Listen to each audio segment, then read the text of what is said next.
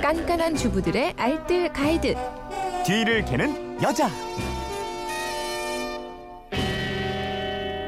살림의 지혜를 공유하는 시간이죠. 뒤를 캐는 여자 오늘도 곽지연 리포터와 함께합니다. 어서 오세요. 네, 안녕하세요. 휴대폰 뒷번호 3506님이 옷장을 정리하다 보니 쓸어 옷에 여기저기 구멍이 생겨 입을 수가 없게 됐네요.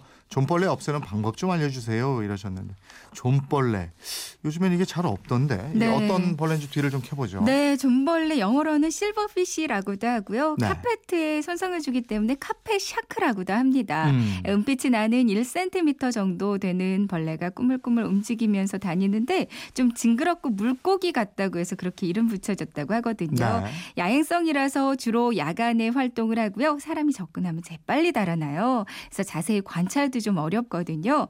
근데 요즘 잘 안 보이는 이유가 얘네들이 먹이 가 그 탄수화물과 종이나 옷감, 풀 같은 식물성 섬유예요. 네. 근데 요즘에 장판이나 벽지는 그 석유 화학 제품으로 많이 음, 바뀌었고 음. 옷감도 화학 섬유 제품이 많아졌잖아요. 네. 그래서 먹이가 많이 줄었기도 하고요. 네. 또 요즘에는 존방제를 위해서 약품을 뿌리기도 해서 예전에 비해서 많이 사라졌다고 합니다. 사라진 게 또 환경 탓이기도 하니까. 맞아요. 예. 네.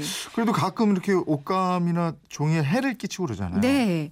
존벌레가 특히 습한 곳을 아주 좋아합니다. 네. 그러니까 우리 집이 습한 편이라면 많이 사라졌지만 하지만 얼마든지 충분히 생길 수도 있거든요. 음. 또한 번 생기면 뭐 집에 다락방, 화장실, 책 장, 욕실, 카펫, 옷장, 커튼, 벽지 이게 광범위하게 아주 많이 번져서요. 옷과 네. 책을 갉아먹게 되거든요. 옷감이나 카페트에 구멍이 나기도 하고요. 나무 기둥이나 원목 가구에는 작은 구멍이 생기거나 나무 가루 같은 것들이 많이 생길 수가 있습니다. 음, 생겼다 그러면 이거 어떻게 없애는 게 좋아요? 일단 간단해요. 어렵진 않거든요. 네. 첫 번째는 존벌레가 좋아하는 환경을 없애주는 게 좋습니다. 음. 그러니까 존벌레는 일단 습한 환경 좋아한다고 말씀드렸잖아요. 습기 제거제나 숯 같은 걸로 습한 환경을 없애주는 게 좀 중요하겠는데요. 저는 옷장 안에도 숯을 좀 많이 모아놨거든요. 네. 이거 좋더라고요. 네. 아, 존벌레 자체는 벌레 퇴치제 같은 화학약품을 뿌리면 금방 없어져요. 음. 근데 환경 자체가 습하거나 지저분하면 또 다시 금방 생길 수가 있거든요. 음. 그러니까 습하지 않은 게 중요하겠고요.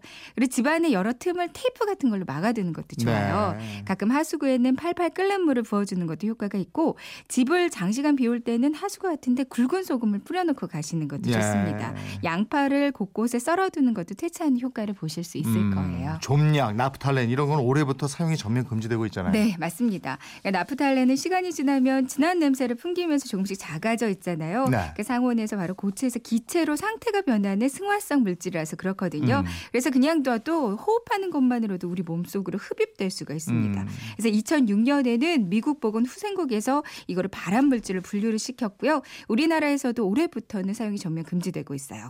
나프탈렌 대체용품으로는 수칠 그 한지나 보자기에 잘 싸서 넣어두면 말씀드린 대로 습기도 제거를 해주는 방충 효과도 있고요. 네. 신문지를 옷장 안에 깔아두는 것도 방법이에요. 아니면 편백나무, 은행나무, 오동나무, 향나무 이런 나무들은 특히 향 때문에 해충들이 좀 기피한다고 음, 하거든요. 음. 이 나무 조각들을 옷 사이사이 넣어두는 것도 좋겠고요.